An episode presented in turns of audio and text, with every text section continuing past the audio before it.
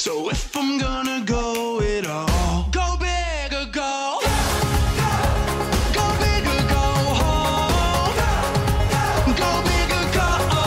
home. Welcome, Pewter Report readers and listeners, to another edition of the Pewter Report podcast, energized by our friends over at Celsius. I am John Ledyard, and I forgot to change my name again. So if you're watching this live, it shows up as my name is Pewter Report Podcast. You're just taking over the podcast, John. It's all you. I see how you- I'm just trying to. Apparently, I'm trying to rename myself after the podcast. That's how dedicated I am to That's the right. show. Scott Reynolds, obviously, along with me here at Pewter Report on Twitter. Scott, we have uh, some fun stuff to talk about today because we are going to dive into this Buck seven round mock draft that did go up a while ago, but we are going to talk about Yep. some of the uh, thought process behind some of those picks um, that we, you and I, always kind of talk about ahead of time, and then uh, we'll talk about my mock draft as well, um, and kind of how our thought process has happened with both of those mocks, and then compare some of the top running backs in, in the class as well. So it's going to be fun stuff on today's show. yeah, I'm looking forward to it. It's it's odd that we really first start talking about the draft in February, John. Usually around these parts, around Tampa Bay. Sometimes it's even like mid October. Usually November. Always December. Certainly into January, right? I mean, usually this Buccaneer season ends right around January 1st, and we're shuffling off to the East West Shrine Bowl in St. Petersburg, then heading off to Mobile and um, and checking out the Senior Bowl. And we didn't do either one of those things this year. This the East West Shrine Bowl canceled because of COVID. Uh, you and I were busy, my friend. We really couldn't make it out of Tampa uh, to go to the, the Senior Bowl this year because of the Buccaneers in the Super Bowl. So that was a welcome change. So uh, it's better late than never. We're going to be diving into some draft uh, talk. We've got the, the seven round Bucks mock draft that went up a week ago today, and your mock went up yesterday. So if you're a fan of the draft, then why wouldn't you be? Jason Licht has built this team through the draft and a couple of cool free agents sprinkled in, along with a couple trades, but primarily the draft, John. So it's mm-hmm. very important, Buccaneer fans. You got the 32nd overall pick rather than the top five pick or the top 10 pick. So that's cool. Yep. But we're going to talk about that and more right after our good friends at Celsius let you know all about their cool drink.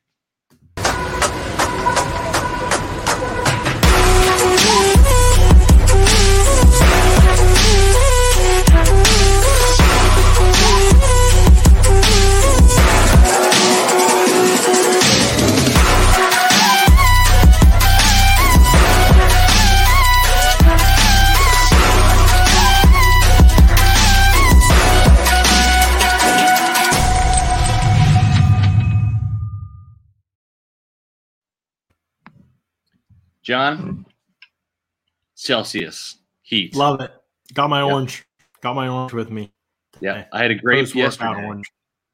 Had a grape yesterday. The Celsius heat, it's it's bigger, right? It's it's noticeably Yeah. bigger. It's it's uh it's it's what you need for your your workouts uh when when you're looking to fuel your workout with the energy or to recover and replenish. Celsius powers active lives every day with essential functional energy. Now, we've had a lot of uh, people uh, DM us, email us. Well, how can you get Celsius? There's two ways. The best way, in my opinion, is to go to pewterreport.com, click on those Celsius banners. They're going to take you to Amazon where you can buy them in bulk and save a lot of money. Or if you're looking to just pick up a can in and around where you live, do so by going to Celsius.com, click on the store locator. They'll pull up every location right by your zip code, which is a really cool way to find Celsius Yes. locally. Yeah, absolutely. And they're good stuff, man. I mean, I'm telling you, if you haven't tried them, I still, it's crazy. I still get a couple DMs a week from fans trying them for the first time or they're just trying Yeah. a new flavor. And I love getting those DMs. So if you're out there and you are trying Celsius and checking Celsius out, definitely send us. And people have been tweeting at us too and, and different brands and kinds that they've tried, uh, flavors that they've tried. So it's been fun. We've uh, we're big fans of Celsius for sure. Big fans of you all as well. Uh, we uh, have a couple good comments here. Uh, Share my year said, "Listen to a couple pods when running today. The Celsius track is banging to run to." I absolutely agree with that. I don't listen to it when I'm running, but it's still it's just a great. I just love it. It gets me hyped.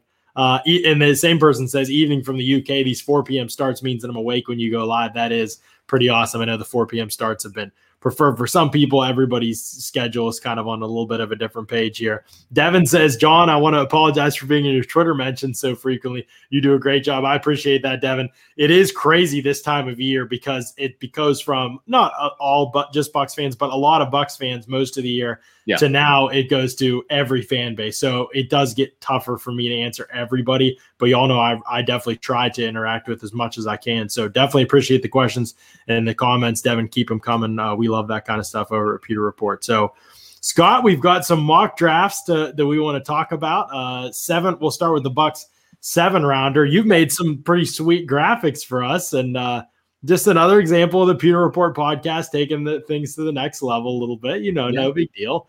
But uh, your seven round mock draft that I also got, collaborated with you on Yep. had North Carolina running back Javonte Williams at the top of round one. And at first, when you mentioned this to me, you said, What about Javonte Williams at 32? And I said, Scott, I don't know if they're going to take Javonte Williams that high, nor do I know if he'll go that high. And, and Right. you were adamant. This guy is awesome. Talk a little bit about why you love him so much. Well, let's rewind a little bit and, and set the stage for why the Buccaneers might draft a running back in the first round. Because I think that's been kind of the biggest beef. I saw some comments about Mhm. Najee Harris, even in yours. We'll Yes. that a little bit later in the show. Um, here's why. Rule number one: you don't pay running backs. You just Right. don't. Okay.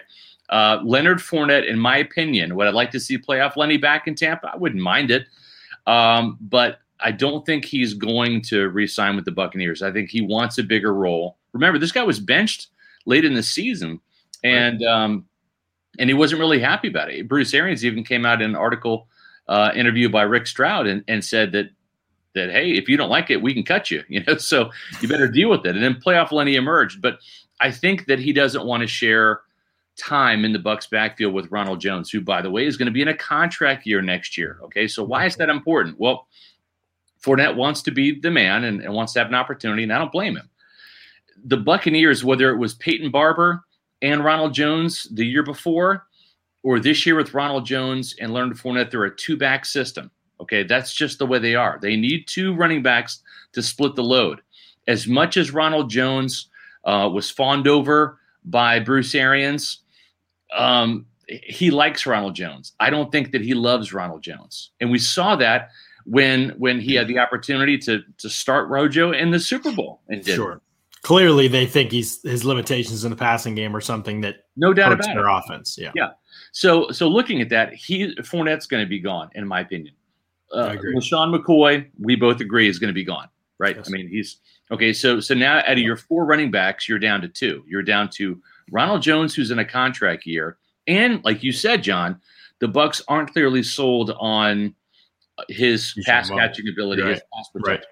And Okay. it can't be sold on Ke'Shawn Vaughn either. I mean, no matter what you thought of him coming out, last year was bad enough or concerning enough, Sure. not only with the lack of playing time, but also the drops and the fumbles, that Yes. you can't bet on him to be the other guy. It can't just be those two.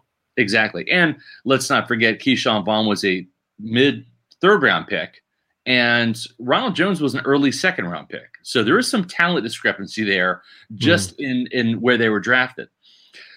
Now let's look at Rojo, okay? Go back to when when Doug Martin was given that big contract by Jason Licht, okay? Jason Licht is like an elephant. He's got a memory. And the conventional wisdom around the league is you draft running backs, you don't sign them to multi-year deals. Right. And, and you, you can look at uh, a couple of guys, right? Todd Gurley out with the, the Rams. Um, you can look at, at Christian McCaffrey, you know, who just signed that big mega extension, played about three games this past year. Saquon Barkley has barely rushed for over a thousand yards in the last two seasons. Got hurt early on this year, so it's a position that that you draft. And I've been a big proponent of the Seattle Seahawks. Always have a pretty good ground game, and they draft running backs over and over and over again. And that's why they're not going to pay Chris Car- uh, Carson. They're going to let him walk in free agency, which is what Yeah. you should do. And that's why the Jacksonville Jaguars let Fournette go. Mhm. That's why he was available on Right. the cheap. So I'm not opposed to signing a free agent running back. We, we've all heard the name James White. Rex Burkhead's also Mm-hmm. available. Dion Lewis. There might be another Leonard Fournette caliber player that's that's young and and wants a, a one year prove it deal that the Bucks may end up signing as well. But the thing is, is is at the number 32 pick, and, and John, we had Jason Licht on the podcast uh, a week ago, right after the Mhm. Bucks won the Super Bowl, and he said, "Yeah, there might be a player we like at 32, or we might end up deciding to, um, you know, to to trade out of 32." Yeah. But the interesting thing about 32 and why this is important is if you're going to draft a running back and not sign one to pair with Rojo for a year and then take Yeah. over when Rojo's gone, you have the fifth year option. And I think that's Right. exactly why Kansas City drafted Clyde Edwards Helaire, number 32 Mhm. overall, because there's value with that fifth year option as a running back. If you draft a, a young running back who's like uh, like Javonte Williams, who is going to be 21 on draft day, then you have him for five years. And at 26, you let him go. And you've Right. already drafted his replacement in the coming years. So Right. from a positional need standpoint, um, you want your first round pick to see the, the field. Yes. We're under the, the belief that Shaq Barrett will be re-signed, that Yes. Ndamukong will be re-signed. And and if that's Lavonte the case, David. Yeah. yeah, Chris yeah, Godwin, David, exactly. Rob so if that's the Gronkowski. case, where is that first round pick going to see the field the most? Where are you going to get the most value in your defending the Super Bowl season? That's Mm-hmm. at running back. So that's why it makes sense. It's not to say that this team will draft a running back. They could draft a defensive tackle. They could draft an offensive lineman. They could draft an edge rusher. I wouldn't. I wouldn't fault the Bucks for doing any of those things. hmm It's just when John and I are looking at this, and you're picking at 32, and you might say, "Well, well, running back, that's not really first round value, folks. We're talking about the 32nd pick here. It practically Yeah. is a second round pick." Okay, Right. and and and the last thing about Williams that I'll just say, and we'll move on, is I I I, I got a feeling that Najee Harris and Travis Etienne are going to be gone. There's three teams that really need premier running backs, and that's the Miami Dolphins, that's the New York Jets, and that's the Buffalo Bills. They all three, And, and the Pittsburgh Steelers and the Pittsburgh at 24. they want to get back to running the ball. So uh, Harris and Etienne are are enticing, exciting players. And and I I I've studied Javonte Williams a lot, watched a lot of North Carolina football. I think that this guy is is I think Najee Harris is, is my favorite. You've probably seen my comments about Twitter. This is Najee Harris, and this is Javonte Williams, in my opinion. And I think both of those guys are going to be really good. I like Williams' tackle Yeah. breaking ability. He's got the speed power combination, catch the ball pretty well too. At the end of the day, and here I'll go back and talk more about those guys and what you're saying too. But at the end of the day, if you're 32 and Najee Harris and Javonte Williams are both on the board, and you think you can trade back to 40, you know, and, and gra- Yeah, grab a couple other picks, Absolutely. and Najee Harris will probably be gone, but Javonte Williams will probably be there. Yeah. I mean, I don't think again, like we are talking about a position where the drop off from from one guy to another is Right. typically not that great. The Bucks did have one of the worst running back rooms in the league, Yeah. I thought, throughout the regular season. Somebody commented on the drops. You know, 17 drops. That's Pro Football Focus number. That's a ton of drops. That's the most drops Pro Football Focus is charted by a running back room. Uh, I think it's the second, or no, I think it's the most. Yeah, it was the most in Yeah. the last five years. The 49ers, like three years ago, had like 16, I think, but the Bucks passed them up. And that's just in the regular season. There were more in the playoffs, obviously, but it's not just the drops. Pro Football Focus is being kind there in some ways. Yeah. There's also the inability for a lot of the season to create after the catch at a high level. Anyway, I think Fournette did make progress in that area, but neither of those guys were standouts throughout the season in that area. Right. There's also a lot of plays that won't go down as drops that they don't run these little easy routes to the right depth. They don't adjust to the ball correctly. They're unexpecting. They're not expecting the ball. That was a big issue for Ronald Jones. As coaches have talked about this, we're going into year four. You cannot expect those things to change or get better, and you cannot Mhm. expect Ke'Shawn Vaughn to fix the problem after the That's way right. he looked last year. So you have to be able to address the position. I with like you, Scott. We don't think they have to do it at 32. I know some Bucks fans love them doing it at 32. Some Bucks fans hate them doing it at 32. Yeah. It really depends who else is on the board, in my opinion, and that's why it not just totally switch gears off the seven round, but I do want to go to to my mock a little bit and look at uh, some of the some of the um, things that I did with this mock. I took uh, Al- Alabama running back Najee Harris at 32 for the Bucks. You know, and I know we're both going running back right out of the gate with these mocks, but some of my reasoning here was that in this mock draft, a lot of the top edge rushers in the class were gone. Yeah. And I know you have him taking a guy who in Quincy Roche, uh, who is the uh, in the second round, who could be there for the Bucks. There's another guy, James Jaelan Phillips, who is the other Miami edge rusher, who is, Yeah. is a lot better and more talented than Roche, in my opinion. but there's significant off the field and injury concerns. He actually retired. Oh, yeah. He was From at UCLA, he retired from concussions, three concussions, and uh, then came back and played this past season in Miami. He basically is one season of college production. Right. It was a great season. He looks like uh, Daniel Jeremiah and I were just talking actually on Twitter, and he was saying, you know, I think he's the, he said I think he's the best, you know, the most talented edge rusher in this class, and I agreed with Right. him. You know, I, based on the guys I've seen, and I've seen a, little bit of Phillips during the season, the guy Yeah. is different. Um, so there's options, you know, if you look at it that way with edge rusher. But again, a lot of these guys are either raw or have significant concerns off the field, or character concerns, or injury concerns. There's just no sure bet, and so it's tough to say this is the guy for the Bucks because they aren't really trying. They're trying not to take those risks lately in the draft with Right. character and with injury concerns. They don't want another Justin Evans, you know, Kendall Beckwith situation. Right. Not that those guys had concerns coming out, but you don't want to lose guys. You t- spend a pick and lose a guy, you know, his contract and his career because of an injury. It's just not a good investment. So there are those ancillary things to consider when you're looking thinking about other positions at Yeah. 32. And, and the other thing too is that let's keep in mind again, this is as late as the Buccaneers have ever picked, right? I mean, Right. the the latest Jason Licht's picked is is 19th, which was for OJ Howard back in 2017. So Mhm. this is a little bit of, of uncharted territory here for, for him as a general manager. And and again, you got to remember you're talking about the 32nd pick. It's the last pick in the first round. The next pick is the first pick in the second round. The next time you're on the clock, if you're the Tampa Bay Buccaneers, unless there's a trade, is you have the final pick in the second round. That's almost like Yeah. a third round pick. right. So if, if you look at, at where um, Ronald Jones was drafted high in the second round, you can see that Jason Licht has some value for the running back position. He paid Mhm. Doug Martin a king's ransom. Shouldn't have done it. That's one of his his biggest regrets.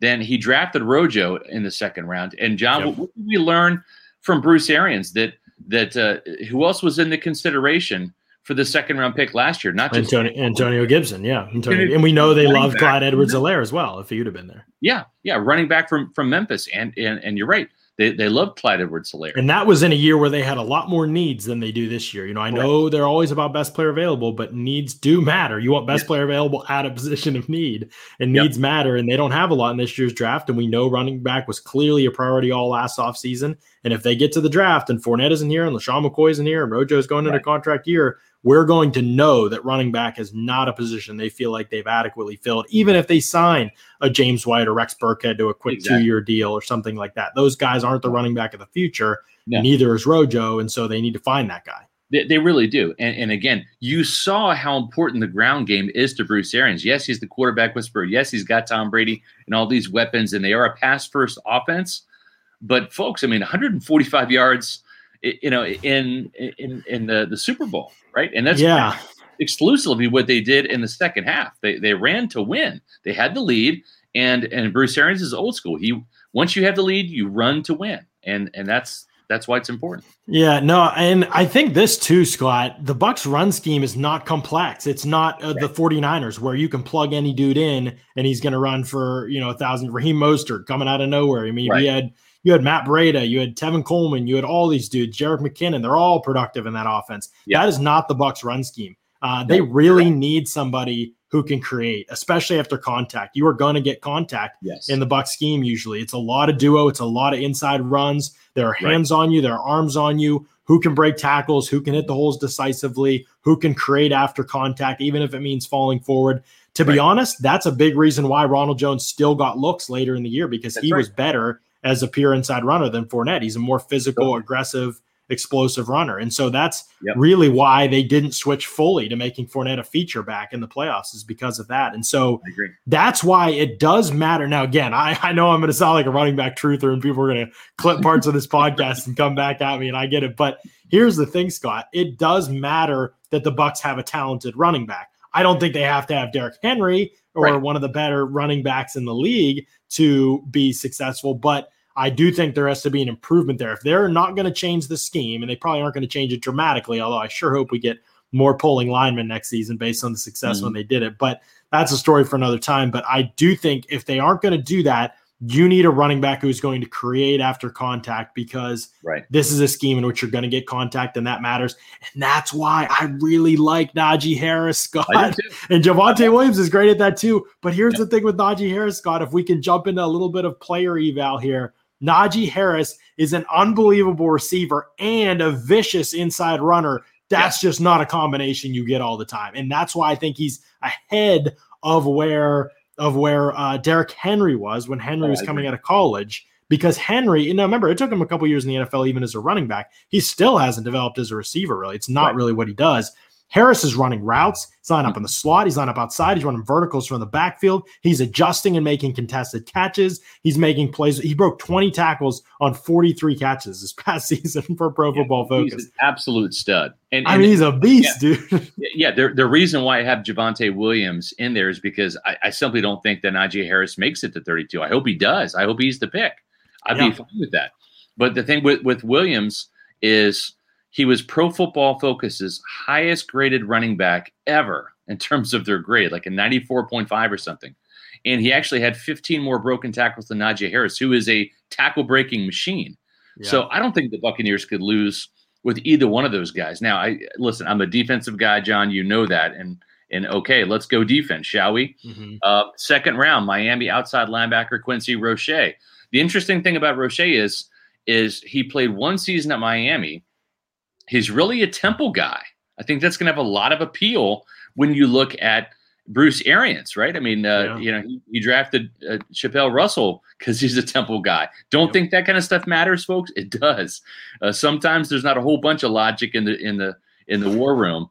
Uh, you know, you know uh, those uh, those unconscious biases, man. Yes. like, so they get in your head, right? Like you Right. have a temple connection, you like the guy a little bit, you like another guy too, but the temple thing might put him over the top. It's that's kind of how it works. Well, sometimes. If you remember last year, Jason Licht and Bruce Arians made a pact with each other that on day three they were going to draft the Nebraska guy for Jason Licht and his father, who was a, a big Cornhusker fan, as well as Bruce Arians and all of his Temple connections, and that's why they drafted Khalil Davis in the sixth round, and they drafted uh, That- in the seventh. that, that reminds me of a of a story with Mike Zimmer. He was on the NFL Network broadcast, uh, talking to Mike Mayock in like I want to say the fourth round maybe of day three uh, of the draft. And Mike Zimmer and Moritz Boehringer, who was a wide receiver from Germany, I think if you remember, had a, some type of connection, or he went to his workout or something. right. And Mayock was like, I think it'd be awesome if you drafted this kid. And Zimmer was like, Well, we'll see what we can do. And then, like in the sixth round, they just like draft him. I'm like, What in the world? Like, Yes. you literally just did a TV spot and then like just Yeah. just decided to use the pick on the guy. They really Yeah. do throw some crazy stuff out there on day three that But the, you know the process is less intense than you'd think. You're, you're right. Drafting Quincy Roche is is not a crazy idea, right? He he really reminds me a lot of Shaq Barrett when I turn the tape on. Um, he doesn't overwhelm you with size. He's 6'3", 243. Uh, keep in mind, Shaq Barrett, uh, folks. I mean, he's under six foot two. Shaq Barrett is literally six one and a half, 250 pounds. Okay, that's as big as Shaq is.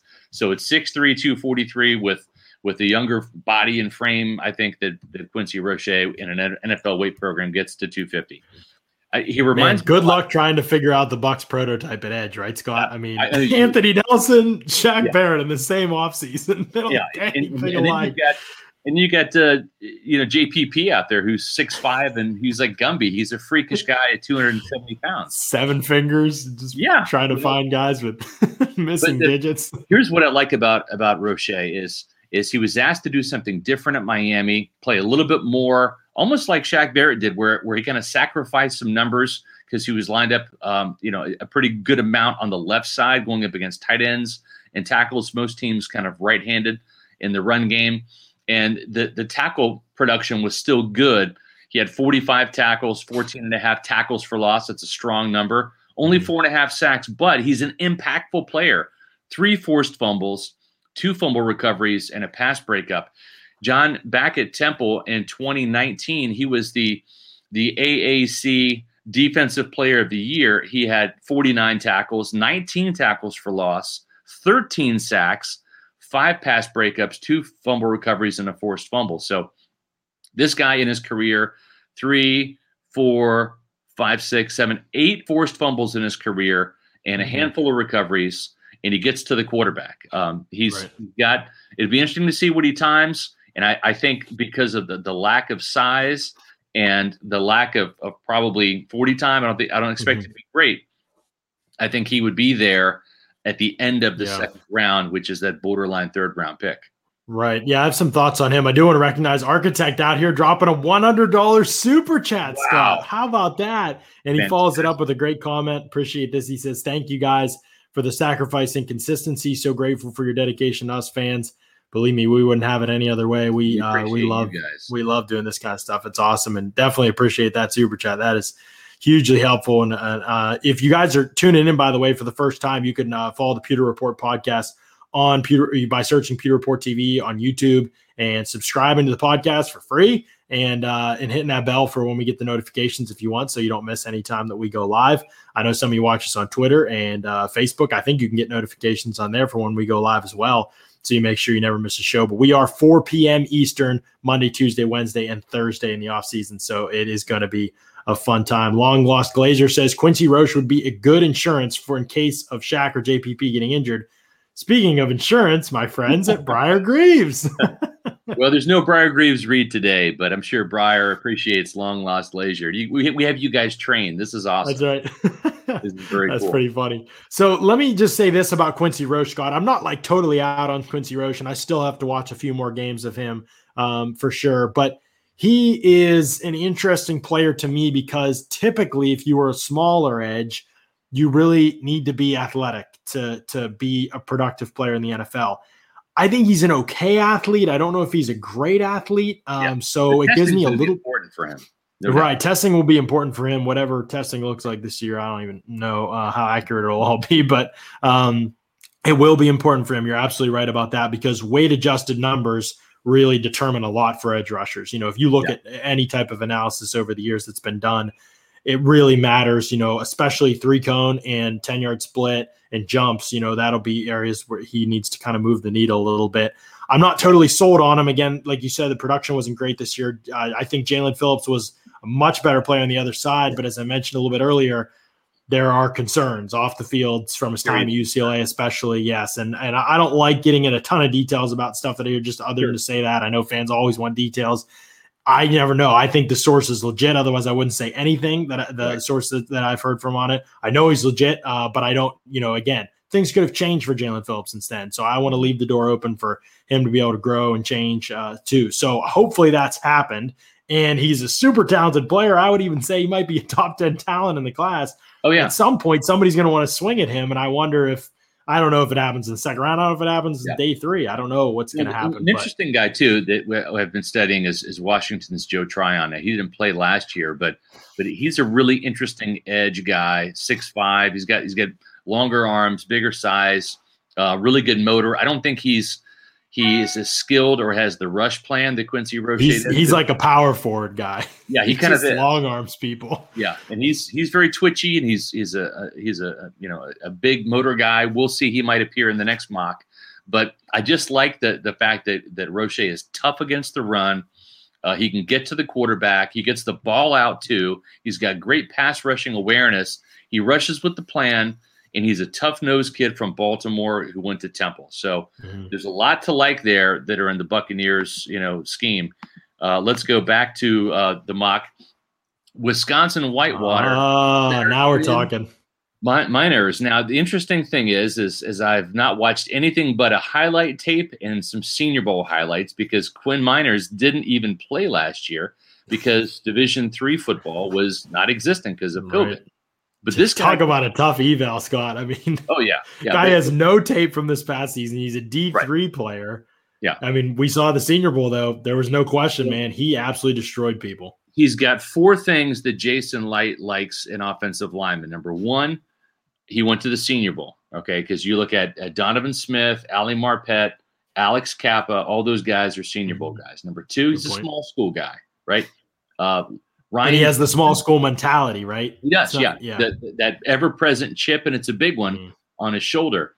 Um, you- look at Alex Cappa from Humboldt State. You look at at Ali Marpet from Hobart College. You look at uh, Ryan Jensen, who went to uh, what Colorado Pueblo. Pueblo, yeah. Yeah. CSU Peb- Pueblo. Yeah. So so there's you know th- there's some traits there. Number three, Stinnie too. Where'd Stinnie go? Stinnie was like uh somewhere Uh, small, right? Ten- I, ca- I can't remember. Yeah, he might have been. one of the correctional Tennessee or something like that. huh? Yes, I, I, I think you're right there. Number three, he's just tough as nails. This this is a tough guy. Okay, he's he, he's a barroom brawler. You put on his his tape, and it's it's in the Pewter Report uh, seven round mock. So if you want to see a highlight videos in these guys, you can follow along and do that. But the toughness is there. This guy's a barroom brawler. He's he's a he's the doorman at the bar. He'll throw you out of the bar. And number Oh, four, he's yeah. got long.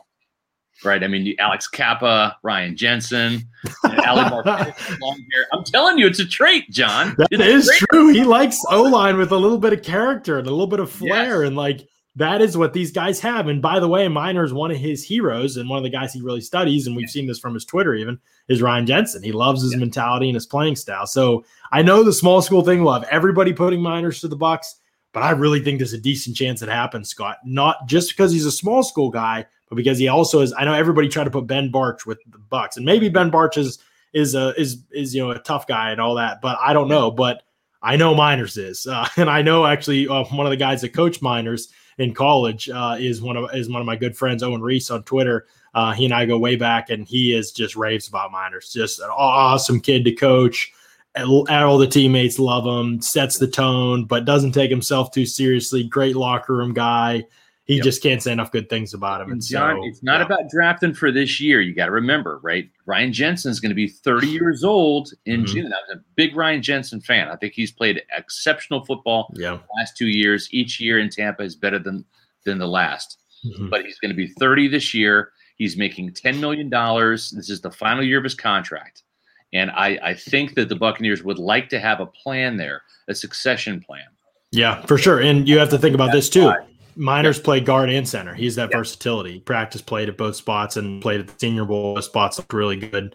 Seemed like he could play either. So really good sign for them because again, even if it's just this year, you need depth at both those spots. So draft them this year and then you evaluate where things are at with Jensen. And obviously Cappa will be in a contract year. So Cappa could be a Yeah. guy that I mean probably he and guys like Ian Whitehead are guys that probably move on after after this next season and you can't re-sign everybody. And so Yeah.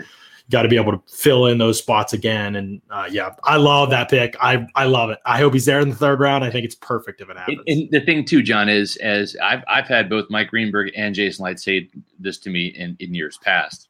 You know, it, it's tough to have when you're trying to to fit the salary cap puzzle together. It's tough to have three linemen making over ten million dollars on the same Mhm. line, and that's Oh, what you have with Donovan Smith and Ali Marpet and and Ryan Jensen. Mhm. So okay, we we've heard some complaints now. It's a little offensive draft. What, what am I thinking?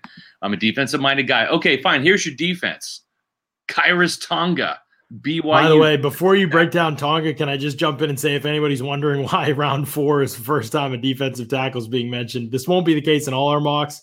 Right? This is a tough defensive tackle class. I mean, I've It's- seen a couple yeah. draft evaluators that are deeper into it than we are, and they've said it's like that's like the weakest position in the whole class. So There's, tough there's one. literally uh, like a handful of guys. I wouldn't be surprised, John, if if when push comes to shove, that that the Bucks draft board might have literally a handful of draftable defensive tackles. You know, and and the thing is, is you know the, the draft is over 200 players deep. The- Mhm. The Buccaneers and most teams they will only have um, you know less than 100 players with draft. Oh yeah, Belichick would have like 30, 40 guys in the whole draft. in the that he would entire draft Yeah. that have draftable grades that that fit that fit the Patriot way. In this case, fit the Buccaneer way, right? Mhm. That that haven't been crossed out due to character concerns, injuries. I mean, th- there, there's players that that people, the mainstream guys, the the the McShays, the you know the um, I almost said Mayock, the Jer- Daniel Jeremiahs of the world. These these draft uh, people that you see on the networks Mhm. um, they'll have these guys like like in, in their you know day two, day three lists, but there'll be NFL teams that will literally have them with non-draftable grades. Even Right. guys that that will have mocked in, in in the middle rounds. It's because of medicals, and the medical information is really hard to get a hold of, right? Because that's that's where the the confidentiality comes into play. But the Mm-hmm. Oh thing yeah, about for sure. Thing about Tonga, uh, John, and the reason why we kind of penciled him in there is you know, you look at at Jason Licht's defensive tackles that he's drafted, and it's kind of interesting, right? Because we looked at this.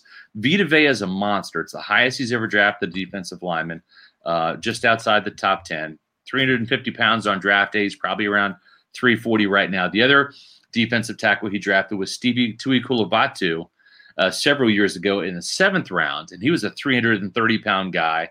It's kind of a short, squatty nose tackle type Mhm. from from USC. Stevie Tu'ikolovatu didn't make the team. Obviously, Vita Vea is a big contributor. The other defensive tackles he drafted, Terry Beckner Jr., who was under 300 pounds, and Khalil Davis last year, who was right around 300 pounds. So he's drafted some really big, beefy nose tackle types, and some more of that kind of classic 300 pound, you know, three technique guys. But we went Yeah. ahead and put in Tonga because, you know, I don't think Steve McLendon comes back. Does Nacho come back? Rakeem Nunez Roches on a one year deal. He's getting to be a little pricey the, the longer he plays, even at the veteran minimum. He's still pricey. And without Vita Vea in there, we saw what happened with the lack of pass rush. Tonga's not the kind of pass rusher that Vea is in terms of, of being a sack producer. Mhm. He had three and a half sacks last year. And then before that, he had five sacks over his first three years. But he will push the pocket. He will get some tackles for loss. He's he's kind of a poor man's Vita Vea, and I think that, that that's pretty decent value in the fourth round. And it gives the Bucks that bigger type of body in the middle that they don't have right now. It's it's pr- it's pretty much Vita Vea and nobody else Right. of that size. Yeah, and that's the range in the draft you want to do it in. I see Long Lost Glazer saying, "What about Tyler Shelvin as a backup nose tackle pick 64?" Um, you know, I don't think Tyler Shelvin's a bad player or anything. I think he's a good player, but you, you don't want to take a backup nose tackle at pick 64. You want to get a little more value out of that. You know, we talked yesterday, by the way. If you're not on on Locker Room, we have some good shows on on, on Locker Room. We talked on there uh, on the app yesterday um, eh, that about uh, the defense, the nose tackle position a little bit, and what the Bucks could do. And a guy that's intriguing in free agency, I'll just throw a name out there is Mike Pennel. Uh, the Chiefs, actually, he was with the Chiefs last year. Just plays a lot of rundowns. He's a good backup nose tackle. He's old, he's older now. I think he's on the other side of thirty, but he's been a good run stuffer his whole career. Nothing in the past game, but he's probably going to be dirt cheap, and he's probably going to be looking to win a ring. That's why he's on the Chiefs, uh, and he fits. Uh, he's a good run stuffer, a good guy to play and have. Joe, similar to what they asked McLendon to do this year. Um, you know, for cheap, I think that he's a guy uh, that they could definitely get. But I mentioned those conversations on Locker Room and wanted to make sure you're aware of what Locker Room is. Locker Room is changing the way we talk sports. It's the only place for live audio conversations about the takes, rumors, news, and teams you care about. React to sports news as it happens. Gather all your friends and watch parties for the biggest games. Rep your favorite teams and find your community. Better Sports Talk is just a tap away. Download on the Apple App Store and join the conversation. Locker Room is the app. We have a lot of fun on there. In fact, we had a listener just jump into his first one. Anthony Papp, faithful listener of the podcast, just jumped in Cool. first locker room chat yesterday. We had a good group discussion going, lots of people sounding off. Uh, Ren's always in there. I hope that doesn't scare people away. Ren is always in there. I hate to hate to discourage people from downloading the app, but yeah, definitely get the the the uh, the locker room app and jump into those conversations. When we go live, you'll send an invite out to you actually, so you'll be able to get those. Um, you know, and you'll know when we go live. It's the times do kind of vary, but we always have one on Tuesday because the locker room is also the proud sponsors of Bucks Briefing, my weekly column. So pumped to be partnered with them and good conversations happening there. And here as well, Scott, as we move through this mock draft a little bit. I mean, I, I do think you did a good job of balancing out kind of the offense and defense, but then you go back to tackle in round five. Again, they need like a third option Yeah. at offensive tackle. It didn't really work out with Joe Haeg. Uh, I think he's free agent, isn't he? I think it was just a one year deal, wasn't it? Yes, it was a one year Yeah. deal. So right, and, and he's the, gone. The thing with the thing with with D'Ante Smith from East Carolina is this is a guy that played at 275 pounds left tackle. Okay, really believe it. interesting. Really He's interesting. lean. guy. He's very lean, but he kind of reminds me of a shorter Demar Dotson. Demar Dotson was barely over 300 pounds when he showed up to Tampa. He was a basketball player. He came in at, into camp at 265. Not just 265, John. He was 6'9". So imagine how lean and skinny DeMar Dotson was, and he added weight. And and as as word has it right now, um, I believe he was at 291 for the Senior Bowl. Okay, and De- and D'Ante Smith didn't. He played in one game last year. It was the UCF season opener, and then that's it. yeah, He Sorry, John. you already, already removed from the beauties. Removed from the beauties. You hate to see it. Yeah, you hate to see it. But the thing with, with, with D'Ante Smith is uh, he he really dominated in practice. He, he the footwork. He's a technician. He's got very long arms. He's he's got everything you want except for for the, girth right now. And I think that's Mhm. coming. I think he'll end up being around 300, 305 pounds in the NFL. But he's a project. This guy cannot play at that weight right now Mhm. and so he's a perfect mix. Now the problem is, is he has the footwork, he has the traits, Yeah. and I don't think he's going to last. I'm I'm starting to hear a lot of buzz about him right now. Yeah. I think he's going to be there in the fifth round. I was going to say that actually. It's funny you mentioned that. I, I wondered, you know, we only saw him a little bit at the Senior Bowl, and I don't, I haven't seen any of his tape, so Yeah. maybe he's terrible on tape, but that even probably wouldn't preclude him. I mean, just because he's long and athletic and he like looks the Right. part. I mean, we how many years we've seen these guys go high every single year. I mean, Well, I think the back to Alabama like, State kid to, to Houston? What was his name? which kid? The Alabama State kid. Oh yeah, um, a couple years. uh, the first round, Tytus Howard. Tice Howard, yeah. Yeah, and then there was no I remember. business being a first round pick. No, no, blew up at the Senior Bowl. He he showed up well against Montez Sweat. yeah. And, And even if you don't look that good at the Senior Bowl, Brandon Parker, you know, he was the first pick in the third round by the Raiders. I mean, Brandon Parker's own family did not think he was going until late on day three. I know. I talked to him before. They just Yeah. didn't. They couldn't believe it. And so, Yeah. You know, it's just like those kind of guys. I mean, Raven Clark. You know, the Yes. horrible tape, and Just and horrible. yeah, he was just bad. I mean, I had a seventh round grade on him. He went what? Texas Tech Nine lineman. Right. Yeah. Don't do it.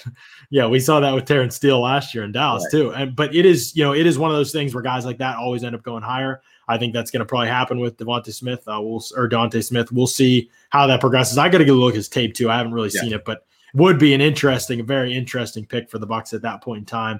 The Right. next pick was the round seven pick, Scott, and that was a little bit of my influence on this pick. I was kind of pounding the table a little bit for Trevon Grimes from Florida. Now I know Grimes. I think there's a chance, even though his production is really limited, and right now most of the team, most of the boards I see out there have him more in this round five to seven range. You know, seven was it might be a little bit late for him here. Maybe he ends up being the round five guy eventually. Uh, we'll see. It's early in the process. We want to see how things play out, and he hasn't been super productive. But he ran a 4 4 coming out of high school. and he's 6'4, 205 pounds. He looks great on the hoof. Uh, he makes a ton of tough, com- combative catches. I don't know that he's a great separator or route runner or technician right now. Yeah. But he's got lots of tools, lots of traits. He is very much the Bucks prototype in terms of size, speed being the, the priorities that they look at. Got the, that ability to win contested catches. Not a lot of production, but Yeah. when he went up and got the ball this past season, it was pretty fun to watch. He was the forgotten guy with Kadarius Toney and Kyle Pitts there, but Yeah, he really he was, made a lot of plays. he was that third fiddle in in that Mhm. Kyle Trask Florida offense, and had his most productive season this year: 38 catches, 589 yards, with Yeah. the 15.5 yard average, nine touchdowns. Right. But that just shows you how much he was the third fiddle. Now he did have, I, I think he mossed Patrick Surtain in, in the Mhm. Alabama game, and went I up and he got a, went up and got a, a pass. And and and and the thing is, is is you mentioned the traits, and you look day three, the Buccaneers, Jason Licht cannot help himself drafting wide receivers, right? Whether it's Justin Watson, um, They love it. They'll draft yeah. one this year, I guarantee.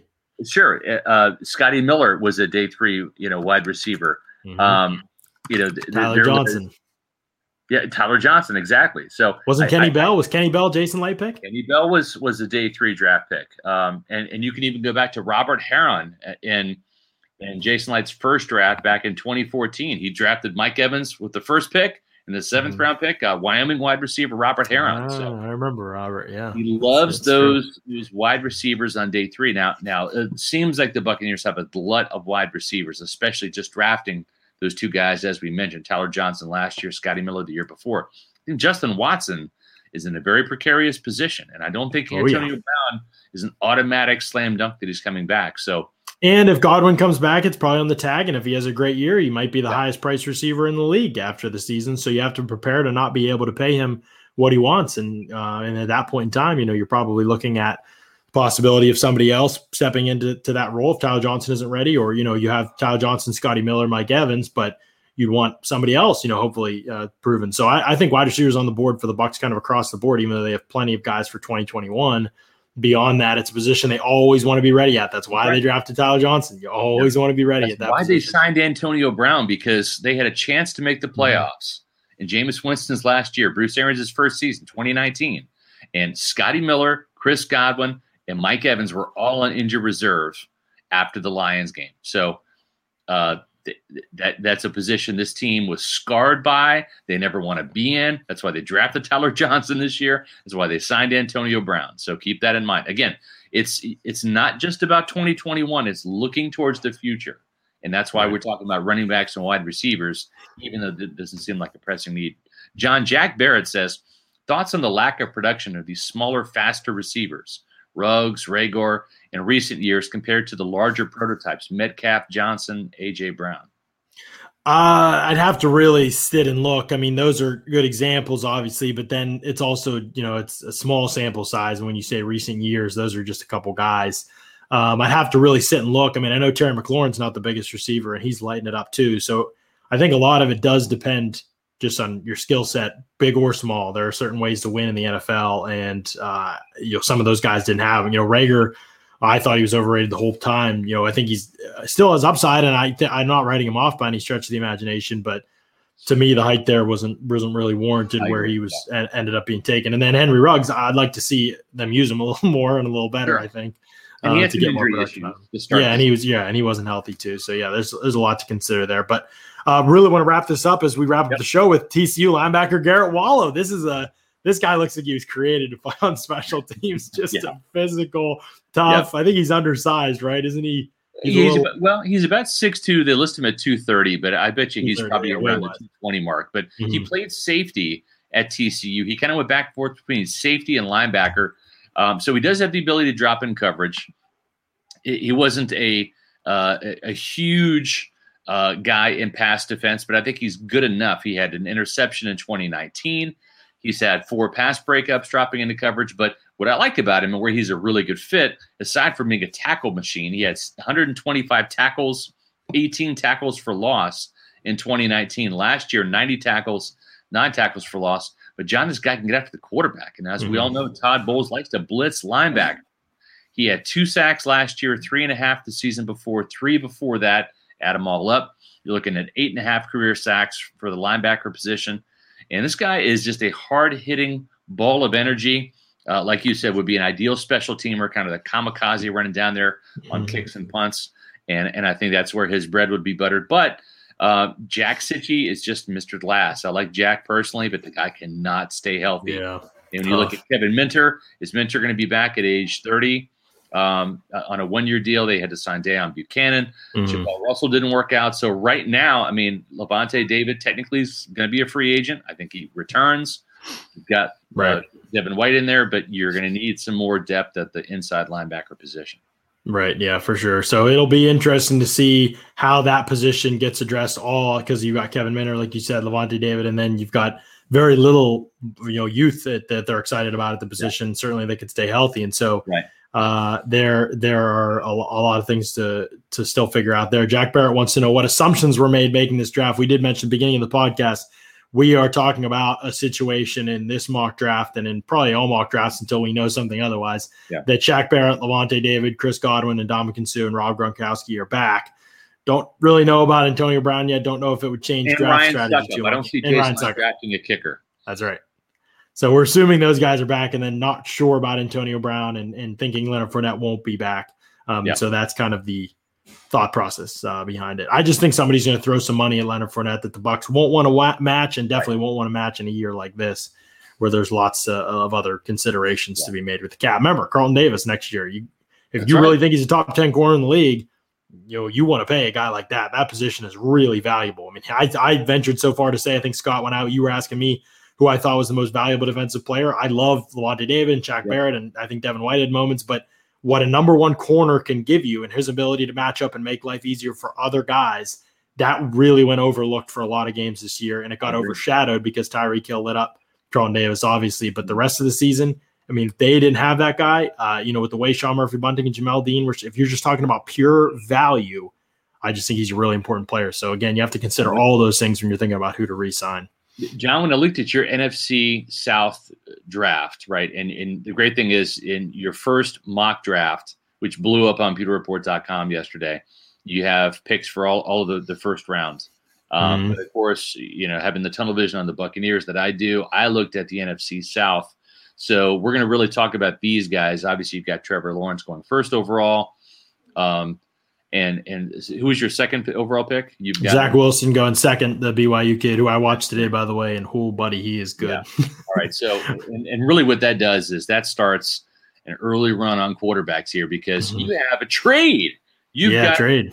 you've got the Carolina Panthers, right? Who, Yep. who are trying desperately to upgrade over Teddy Bridgewater. Teddy Bridgewater right now has got to probably be wanting out of Carolina, not feeling any love from all the rumors and reports out of Carolina saying, You're not good enough, Teddy. We want somebody else. But uh, Mhm. you give them Justin Fields. So that that's a big trade um, to to move up there. And and what, what do you think that, that the Panthers have to give up to trade Yeah. up the three spot?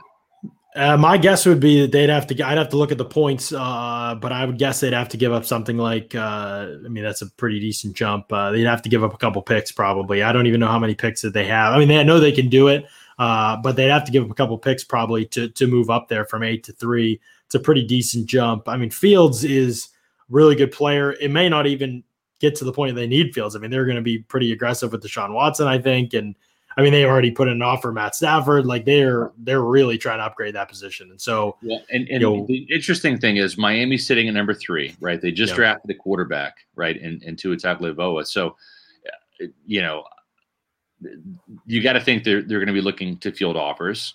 And what I liked about your scenario here is you have you've got the the Panthers leapfrogging the Atlanta Mhm. Falcons at number four, Right. right, to get Justin. Right. Yes, oh Dragon Low. By the way, yes, to get the locker room app, you just uh, down go to the app store, download the locker room app, and search for Pewter Report. I see you asking that question there. Uh, and once you follow Pewter Report, you'll be good to go. Yeah, it is interesting, Scott, because I don't know what Atlanta's thinking. I just can't. I mean, they're in the top five. How many years is that going to happen in Atlanta? The last time it happened, they took Matt Ryan at number three overall. I just don't think it's a situation they plan to be in very often. It, you know, and it. I don't. The roster's good. I mean, like you know what I mean. Like Matt Ryan, Julio Jones, they have enough players where they're going to be competitive again next year, probably. Especially given how they played over the second half. I think they just needed a change. You know, and they needed coaching change. They needed. I think that they're going to be a better team next year, a more competitive team how often are you going to pick that high? And you're eventually going to want to have a replacement for Matt Ryan. I think you could trade down, but it really is the it's a good quarterback class. Trey Lance is very talented. I mean, as a runner, as a passer, he might need a little bit of time and it might need to iron out the kinks. But guess what? You got Matt Ryan next year. It's kind of like the perfect situation for him, I think, to step into. And if you're Atlanta, I think you have to take that chance. It's such an important position. If you could go from Matt Ryan to another guy and Right. you're in the top five right now, you don't have to trade anything else else to get there.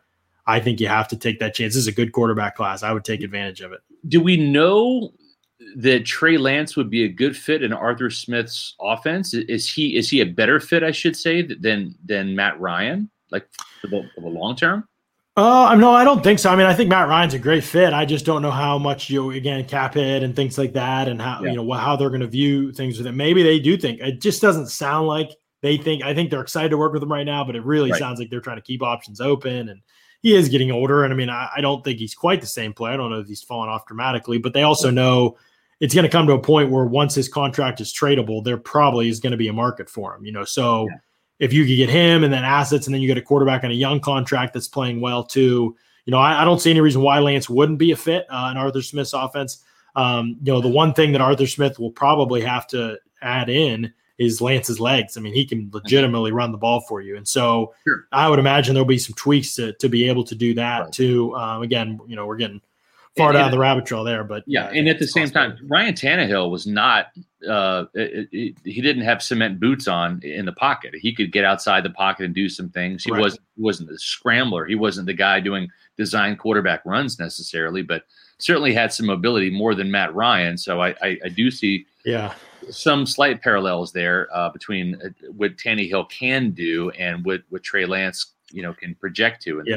It's a really rare quarterback class, Scott, in that all four top guys are really good athletes. All four of them can make plays out of structure. All four Yeah. of them have really good arms and, and have it's the that. through the NFL, right?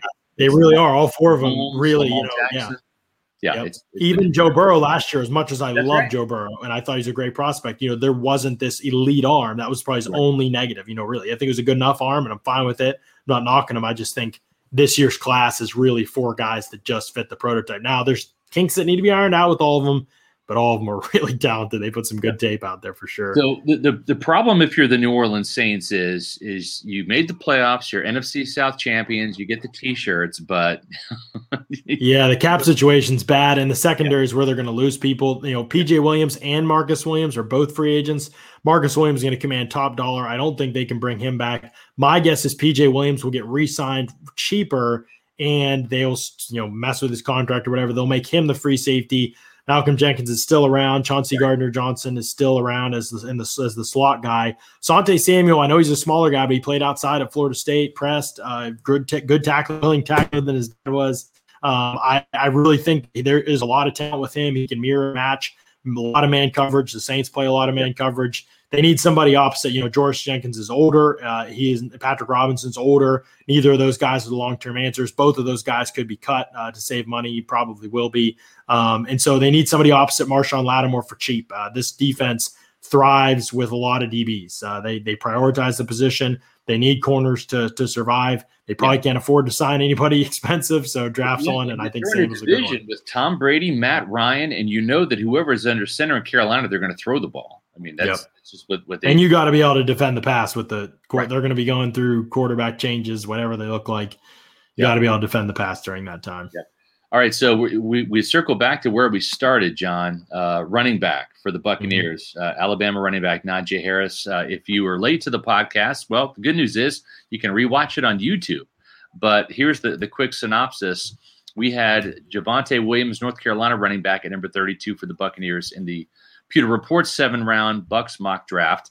Only because I'm not so sure that Najee Harris or Travis Etienne, the running back from Clemson, will be there. But by God, if Najee Harris is there, I think it's a hell of a pick because uh, of, of, of what this guy's skill set is, John. And then um, you want your first round pick to see the field. And, and Mhm. this Bruce Arians offense puts a premium on pass catching uh, between the tackles, running backs, and and also splitting the carries between two backs. I think in in your final uh, season, including the postseason uh, snap counts, John, it was just about 50-50 between Leonard Fournette and Ronald Jones, wasn't it?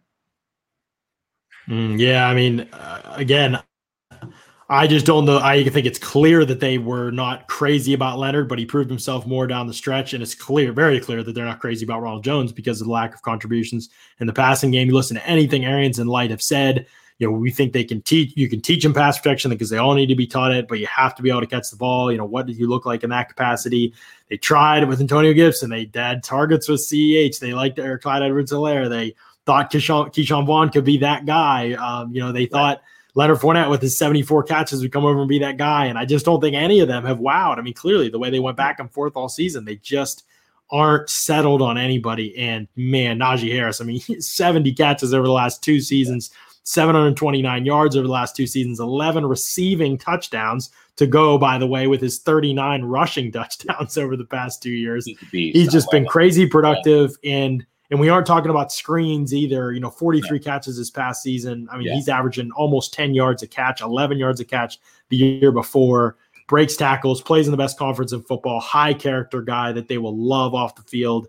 Great with the media funny. Players love him in the locker room. He's a winner. He's a he's a winner. He's super tough. Um he's And you know a what? fan favorite for sure He's used to splitting carries at Alabama because it's the same kind of thing there. Same with North Carolina with Javonte Williams and Michael Carter, and and and that's an important thing to to come in and know your role, and and then do it to the best of your ability. Yeah. Um, you, you know what else is speaking best of best of the ability. Okay, I'm going to tell you something right now. Um, I can't say enough good things about Manscaped. I, I am I'm not reading the, I'm not reading the script yet. I'm just just talking to you uh, on its face to face here. I it's a good product I did not think that I would would want or need um, th- this lawnmower 3.0. All right, Mhm. I, I did not I did not see myself being a Manscaped customer, and I'm going to be honest with you. They sent me this for free. I didn't buy it, but you know what? I would buy it. I would absolutely buy this. And, and matter of fact, I bought some um, some some gifts. Uh, and and, and I, I think it's been a hit so far from the feedback that I've heard, uh, because every guy should have this. And right now we're in the thick of winter. We've seen the, the polar vortex hit the Midwest. Gosh, you know, you, you talk about one to three inches of snow in some areas. Well, sometimes there's one to three inches of hibernation bush taking place between your pants. Luckily, our partners at Manscaped specialize in products to make sure you're walking around town with two beautiful snowballs. Now, Manscaped is here to provide the best tools for your grooming experience. They're offering precision engineered tools for your family jewels. Now, as I've said, the Lawnmower 3.0 trimmer is the best hygiene tool for the modern man. Because of the ceramic blade, the advanced skin safe technology, your snags on your snowballs are going to be reduced. The trimmer is also waterproof, so you can you can do the work in the shower if you want, or the jacuzzi if you're a savage. Now, the Manscaped Performance Package is the best buy of 2021. The performance package comes with the new and improved Lawnmower 3.0, the Weed Whacker ear and nose hair trimmer, which which I'm a big fan of myself. And I know Mark Cook is. He's got the ear hair. I'm not there yet. I just have the nose hair. In, in fact, 79% of the partners polled admitted that long nose hair is a major turnoff. All right. I know Mrs. Reynolds, sometimes she's like, hey, they gave you a free weed whacker. Like, good work on, on your nose up there and get rid of that. So uh, that's legit. In addition to all those goodies, you get the performance boxer briefs, which, John, they're the most comfortable pair of boxers I've ever had. They're great. And They're you great. get this travel bag, which they call the woodshed, which is really cool. So you might as well get the best tools to do the job. Now, this bundle also comes with the crop preserver, which is the ball deodorant, and the crop reviver. And uh, I'm also going to give a shout out to for for this right here, which is the refined cologne. It's it's a very great, Mm, wonderful scent. So good stuff. I didn't think Manscaped had all these products. I thought it was just just the uh, the lawnmower 3.0, but no, it, it's it's the full kit and caboodle. Now, the best part about this is is you don't need cold feet this winter. You can you can get this stuff and you can save 20% off and get free shipping by using the promo code pewter at manscaped.com. That's pewter when you go to manscaped.com, 20% off and free shipping.